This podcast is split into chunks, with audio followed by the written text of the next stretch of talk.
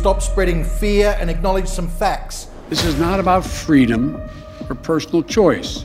You know, you can't work anymore unless you do what I say. That's essentially what a vaccine passport is. Wear masks obviously is a violation of your personal rights, and so is being locked down. We've been patient. Our patience is wearing thin. Open society back up. Restore our freedoms. End this madness.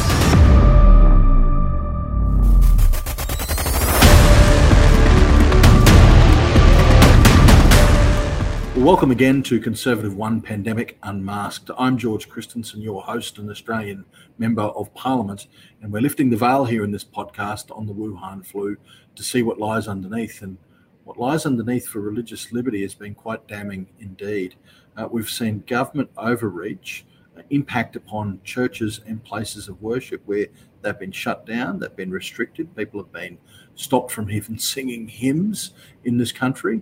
Uh, we've had uh, religious ceremonies such as funerals and uh, weddings that have been uh, infringed upon with rules like capacity and all the rest of it.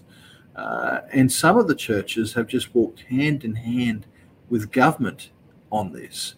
Quite unbelievable to see that uh, when we think about the early Christians and the bravery that they had against the authorities. you know, they were fed to the lions. We're going to hear from one man who's uh, got the fighting spirit of a lion. Uh, he has uh, been around for quite a while uh, in the Anglican Church. Uh, Father David Smith set up a boxing club for at risk youth. And so he's a fighter at heart and he's been fighting hard against some of the pandemic restrictions. Here's Father Dave. Well, it's a pleasure to bring a touch of the divine to uh, Conservative One.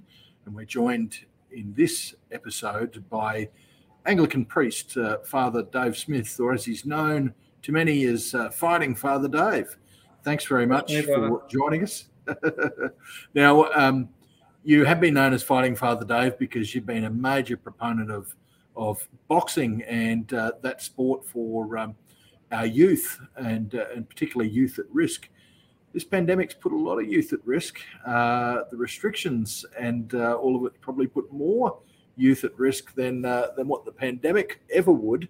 Um, what is your feeling about uh, what this has done to our youth and our society, Father Dave? Yeah, no, I, I totally on, on, board with you on that, George. I just think the um, for me it's a bit like Johnson's snakebite antidote. If you remember the great Banjo Paterson poem, where the, the cure is 10 times worse than the disease.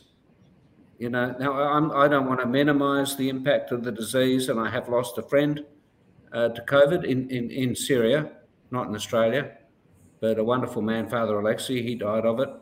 But um, I've lost, I think, five people I know who've suicided over the period of lockdowns. One of our kids in the, my boxing club went to see his dad and found his dad had hanged himself. Um, now, not, I don't know the details of that to know it was specifically related to lockdowns. What I do know is that the lockdowns, I think, have had the effect of pushing people who are on the edge over the edge.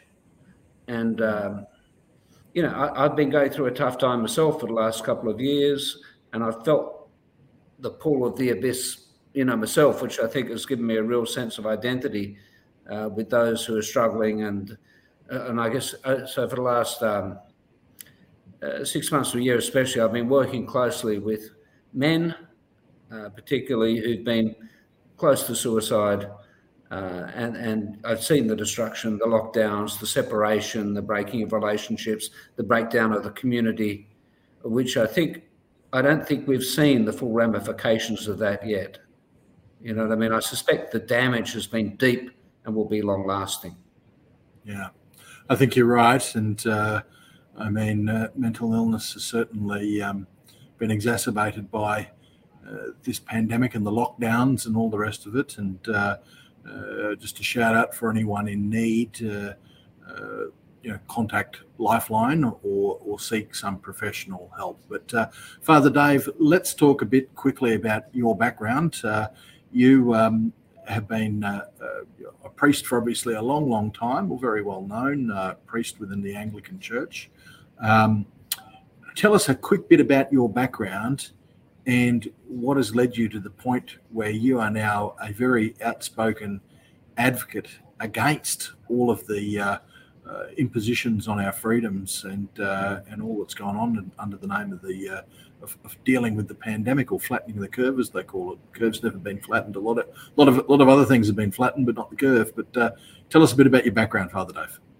Thanks, brother. I mean, look, I think uh, you know I grew up as a rather crazy kid, you know, and was very much a part of the punk rock movement in the uh, seventies, and um, I, I, had my experience meeting God when I was in 1980, and um, yeah, that was a turning point for me. But I mean, I think since then I've really devoted a lot of my energies to working with kids who are lost in the same way I was. I always say I've never met a kid that was worse than I was. So, um, working with guys on the edge, working with guys with drug and alcohol problems in particular, well, mainly mainly drug problems, and um, we started the boxing program as a way of working with um, uh, kids with heroin issues in particular. So we, we, were very much in my parish. I was there for 30 years in Dulwich Hill, and we were very much the heroin capital of the inner west of Sydney in the 90s and early 2000s. And we developed the boxing program as a, as a part of that. I went professional as a boxer just to raise funds for a youth drop in program we were running and yeah, we, we spent many, many years there working with young people who we, we see a group, new group come in every year. And at the end of that year, we'd see some will have died and some will have gone to prison and some would be okay. And we found generally the guys we were working with in the boxing program, they were the ones who were doing okay. Mm. So that's been my bread and butter. Um, for most of my life, but certainly most of the last 30 years. And I mean, it's what we're best known for. How that's led to uh, an emphasis on personal freedoms is really because it's this same group of people who are struggling, who I think have been most deeply hit by the mm. reality of not just lockdowns in themselves, but the community breakdown, the idea that you've got to distance yourself from other people, the fact you're not allowed to see your your loved ones if they're in hospital. I mean, all the, the ways in which um, I think the government has really defiled what is holy. You know, in, many places, fundamental things, not just of worship, but funerals and weddings and, and things which no one, in my view, should be able to come between, uh, you know, a man and his son at his deathbed or something like that. And yet, this is exactly what uh, we're seeing the government do, and I think it's just it's it's been monstrous.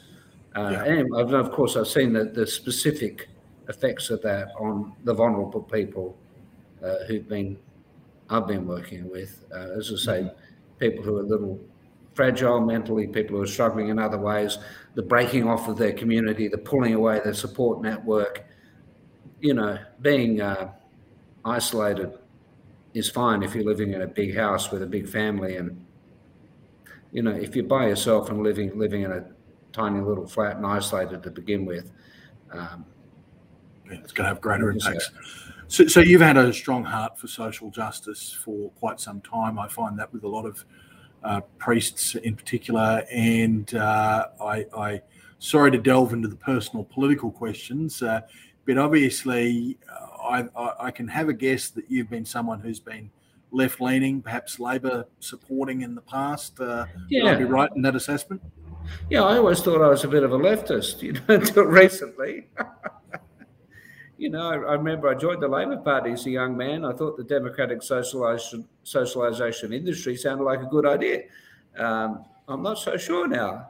I mean, I left the Labor Party many years ago for particular issues and certain things they'd done that I couldn't um, deal with. But you know, it's it's occurred to me recently that that in terms of you take take the three ideals of the French Revolution, which which were equality, um, liberty, fraternity, yep. fraternity. Yep. equality and liberty are never going to sit easily with each other. mm you know, if you've got liberty, things aren't naturally equal. You know what I mean? The, the fittest survive, etc. You know, and to have equality, you've got to force it. You know what I mean? You've got to. You've got to. It's not going to happen without a lot of control. You know, so th- there's a balance there somewhere. I would have thought, and you know, I thought we could do we, more equality, but what seeing the sacrifice of our liberties, yeah, uh, has really pushed we, me the other way. I guess it's led me to the thought when we have more liberty, uh, people are free to work towards uh, equality in their own little sphere, in their own little cornered world, like you have done uh, with your uh, with your boxing uh, club there. So uh, more power to you. But how I, I guess that uh, the way the mainstream media and the political establishment as well have almost framed this whole pandemic um, saga as being us uh, people who've been talking about liberties, who've been talking about freedom, uh, crazy right wing conspiracy theorists almost. Um, and and it seems to be the left that are pushing hard against people like you and me. As someone who's come from a left wing background, I mean, how does that? Uh, how, how, do you deal with that? How do you how do you decipher that um, that rationale and that sort of political landscape? Yeah, it's been very difficult. I've lost a lot of friends. You know, yeah. um, a lot, a lot of people I thought uh, we were working closely with who no longer speak to me. I think that's been the experience of a lot of us, uh, where yeah. we're marginalised and, and uh, caricatured as being, you know, crazy anti-vaxxers or whatever we are. And I've had that a lot from within the church, you know, uh, mm. which for the most part has just gone along with the government completely. Yeah. Um, yeah, I mean, for me, left wing, right wing is not really the issue. It's about concern for people. And as I say, in terms of that balance between liberty and and uh, equality, uh, we, have got we've got to push back towards liberty. Yeah, you know, yeah, I mean, sure. I, I, personally think some value, some spiritual value like fraternity, is what can hold the two together. Yeah, you know, without the, the spiritual uh, basis, I think you're never going to get those two working together. So you've just got to sort of push one way or the other. Maybe there'll be a time we can push back more towards equality, but at the moment, uh, our liberties have been sacrificed in a way in which I never, never could have anticipated would happen in this country.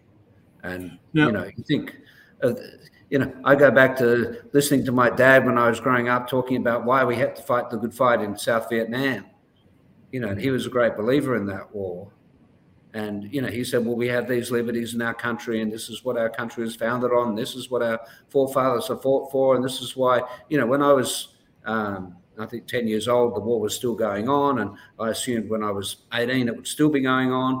And, you know, and my dad was quoting people, you may have to go and fight and die for that because these things are worth defending. These freedoms, you know, which, which we experience in this country, they're worth dying for. You know, even if you, my son, have to to make that sacrifice. It was a freaky thing to be thinking of at 10, 12 years old. But, you know, I look back now and I realize, okay, I may not specifically see the Vietnam War as, as being a great, great example of, of why we need to fight. But the basic ideals he was uh, pushing forward that there are things worth dying for and things worth fighting for, and that the freedoms we've taken for granted in this country you know, really worth standing up for. And just to see the way they've just been sacrificed and just, um, I, I, I, never thought I would see that. Um, you know, and I, I think our, our, many of our uh, dear forefathers would be turning over in their graves. Yeah. Yeah. Yeah, without a doubt. Now, um, you've touched on it uh, in this interview already. That is the issue of government impositions on churches and places of worship. Uh, we've seen extraordinary measures. Uh, now, now, to get philosophical for a second, uh, people often talk about the separation of church and state, and they completely misunderstand it. The separation of church and state in that doctrine was about the state not interfering in religious affairs of men, in ensuring that there was religious liberty for uh, for men, and when I say men, I mean men and women. So, so uh, we've had the situation though where churches have been shut down for our own safety, apparently, uh, to only vaccinated people can attend church services and other worship services. Uh, there should be no singing, uh, restrictions on numbers. Uh, then you've touched on, you know, religious ceremonies like weddings and funerals and uh, those sorts of things. Um, how have you? I, I would like to get your take on it. Uh, how do you feel as a clergyman seeing government impose its will on churches? Yeah, I mean, personally, I think it's been a catastrophe. Um, maybe it was the will of God that I was squeezed out of my position as parish priest just as the first lockdown started, um, because there's just no way um, I could have gone with the rules that were imposed. Um, it, it, so where do you start? I mean, I, I, think of our, you know, we used to lionize the early Christian church because they'd risk being fed to lions, you know, rather than fail to meet with each other. Um, you know, they risk life and limb. Now, we, you know, the first word of the government, and bang, we're, we're oh yeah, don't meet together. Yep. I mean, for goodness sake, I remember when this first started, I, I, posted something online and my bishop rang me up and told me to take it down. Um, that was just questioning. Was I, I, raised questions about where we draw the line. You know, right. uh, are we not allowed to meet for worship? What, what, what, about if we're not allowed to embrace our children? And I remember the bishop saying to me, well, come on, don't be absurd. No one's saying you can't embrace your children. Uh, I remember a few weeks after that, I saw a video of a man being prevented from embracing his child, you know, as he was getting off a plane. And, you know, it's exactly where it went. Um, yeah. Yeah. I, I, I, th- I think there are some things that are holy and should not be where the government just has no right, uh, you know, to, to, become between a parent and a child, uh, to, to prevent us being able to grieve properly the death of a loved one, uh, to prevent uh, children being at the bedside of a dying parent. Uh, these sorts of things, that they're just fundamental to what it means to be human. Mm-hmm. You know, uh, I think too that the Hebrew concept of the, the skin, the bazar in skin, it, it, it's part of my understanding in Hebrew is that it's what makes us human because because we can touch one another. Yeah, right. You know, if you can't touch one another, can you be fully human? Mm. You know, so f- for me, and th- this is what I do with the young people as well. I, I get kids, men and boys, you know, wrestling, boxing, getting physical with each other, and this is part of the healing process. You know, I used to I used to teach uh, wrestling in in the prison situation in prison, kids' prisons at one point. and I became very conscious that so many of those young men only ever associated physical contact with violence, yeah. and being able to reintroduce um, you know, rough play. We're not talking about just sort of hugging each other, but rough play. In other words, getting physical with each other in a way that's cooperative and, and nurturing. Very powerful healing thing. And the healing power of touch. I mean, I'm sure we're all familiar with that study of, I think it was the Ukrainian babies who all died through lack of being cuddled when they were infants. You know, human beings need to touch each other. So, this whole thing where this regime comes down and, and, says, in our Christian community, you're no longer allowed to touch each other, you're no longer allowed to sing songs of praise, you're actually no longer allowed to meet each other as human beings physically at all, is just a way of destroying our humanity, I think, uh, not just as religious people, but, but as, as human beings. I think it defiles what is holy. Yeah. And, and so uh, you talked about your bishop and his reaction to your post. Uh, what I've seen from most uh, bishops and other church leaders, doesn't matter what denomination it is, mm. apart from in some of the Orthodox and perhaps some of the uh, the evangelical or charismatic churches, I think in pockets there there has been a bit of pushback, but by and large, many of the denominations, uh, including in the Anglican Church, they've just rolled over. They've said, uh, "Yep, we've all got to." We've all got to think of the greater good here and uh, stay at home, close your churches down, uh, no more services, uh, you know, stay away if you're unvaccinated.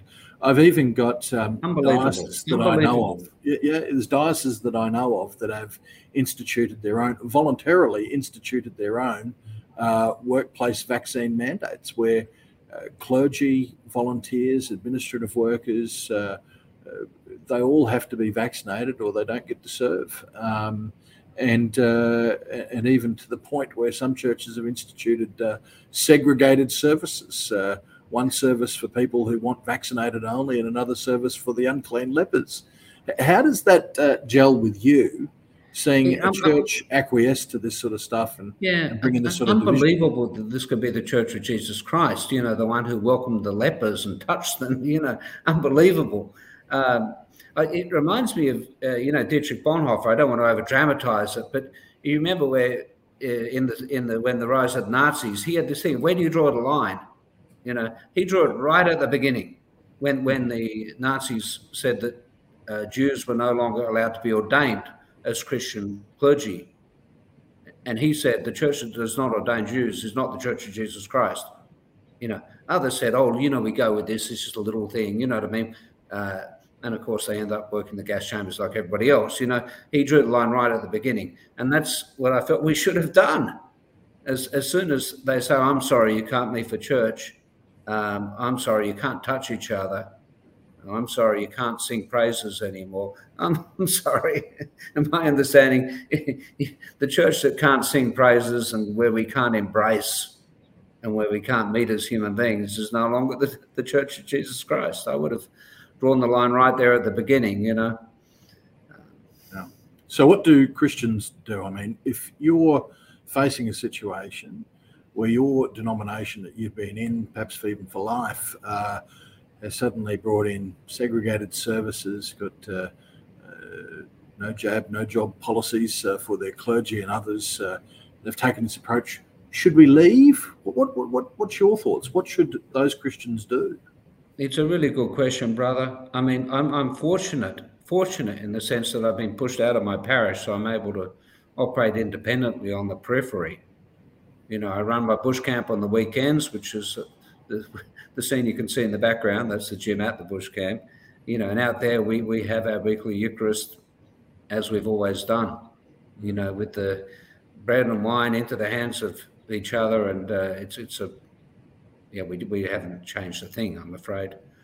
And uh, look, I remember, George, back in when we had the AIDS crisis back in the um, 80s, you know, and I, I was working at a church in King's Cross at the time, which, if you know, is the red light district in Sydney.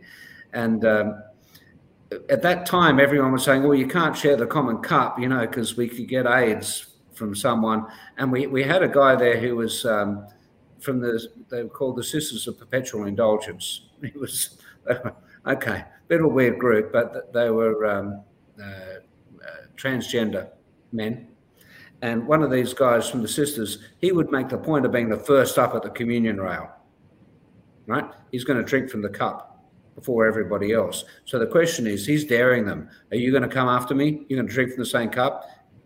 And we all did. No hesitation whatsoever. For us at the time, it was a matter of faith.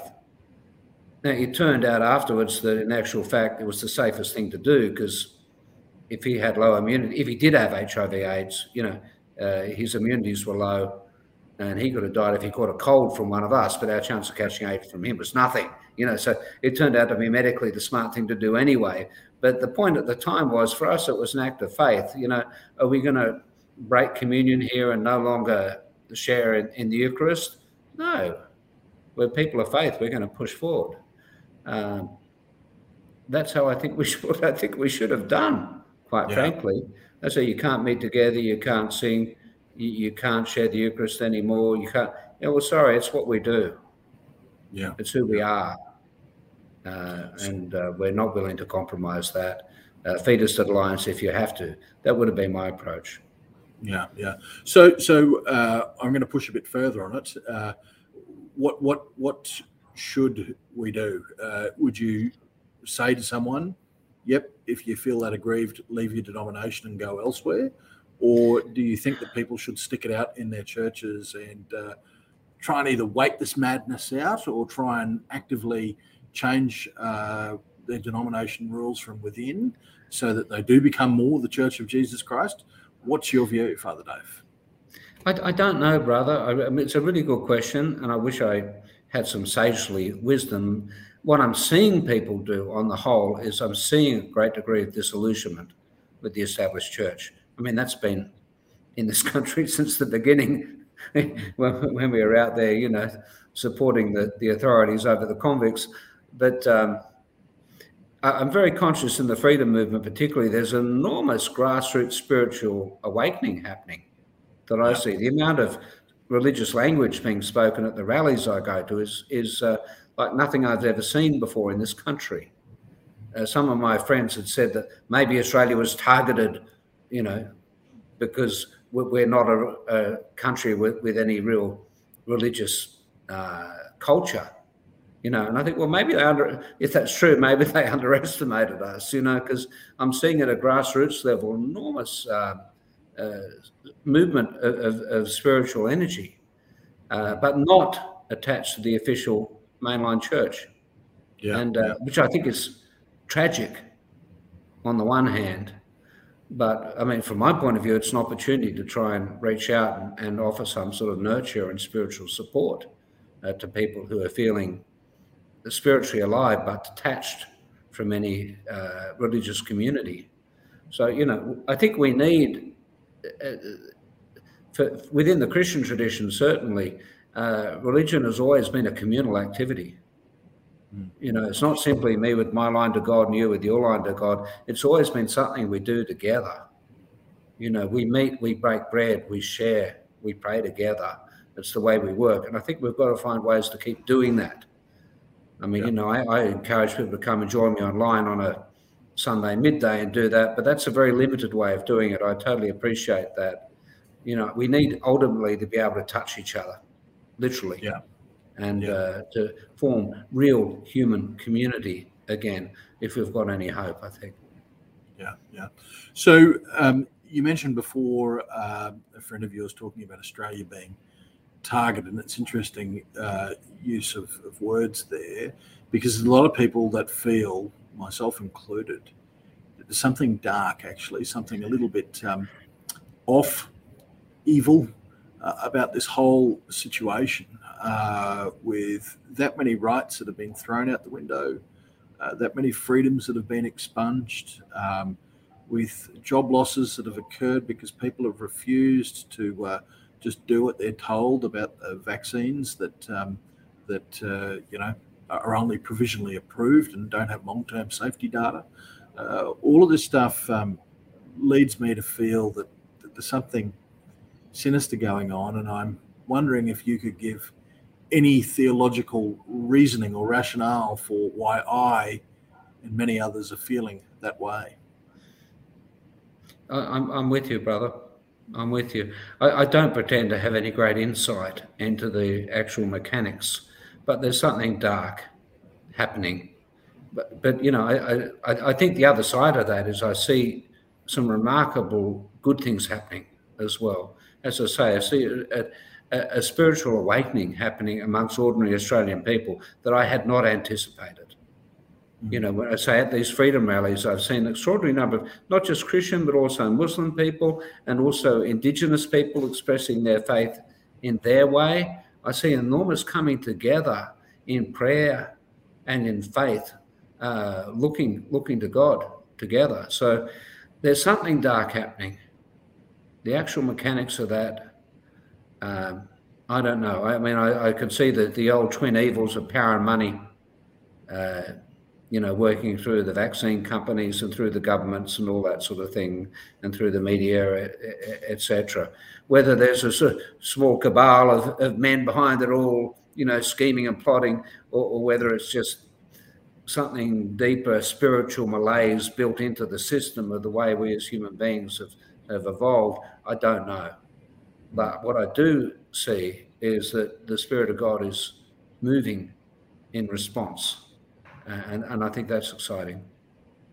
It certainly is. And um, whether there is that cabal involved, uh, we'll never know because neither you nor I are invited to their meetings. But we are invited to uh, the rallies. And uh, you're right, there has been uh, a great awakening in these rallies. And I see a lot of them that begin with prayer and invoking uh, God Almighty. And uh, I think that we need a lot more of it if we are to heal, because right now I think that uh, more so the responses to the pandemic than the pandemic itself have broken our society in a way, uh, and we need healing more than ever. So please close us in a prayer, Father Dave, if you can.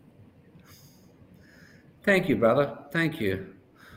Lord God Almighty, we do Thank you that your light continues to shine in the darkness and that the darkness has never been able to put it out. We recognize that there are many dark things happening in our world at the moment and in our country. We grieve the divisions we see around us as we grieve those who've been uh, made ill through the virus and those who've been pushed over the edge through government policies. We recognise the broad pain there is across our country and around our world. Lord, we ask for healing, for unity, and for courage as we confront the evils that have done so much damage. Lord, give us strength, give us faith. Thy kingdom come. Amen. Amen. Thank you very much for that, Father Dave, and uh, God bless you. Uh, may you uh, continue to do good, do good work with the uh, at-risk youth and uh, in the boxing arena. And uh, thanks for your support. Thanks for being here on Conservative One. A pleasure and a privilege, brother. Thank you. Conservative One Pandemic Unmasked is hosted by George Christensen MP. You can find more episodes from this series at goodsource.news forward slash unmasked. This show is produced and published without censorship or paywall by the team at The Good Source, thanks to the Good Source supporters. If you'd like to be part of the solution by helping us produce more truthful content like this each month, head to goodsource.news and click on the support button. Make sure to follow George Christensen on Telegram, Gettr, Gab, Parler, Facebook, Twitter, and YouTube. You can also help us beat the algorithms by giving us five stars and encouraging comments in Apple Podcasts. Thanks for tuning in.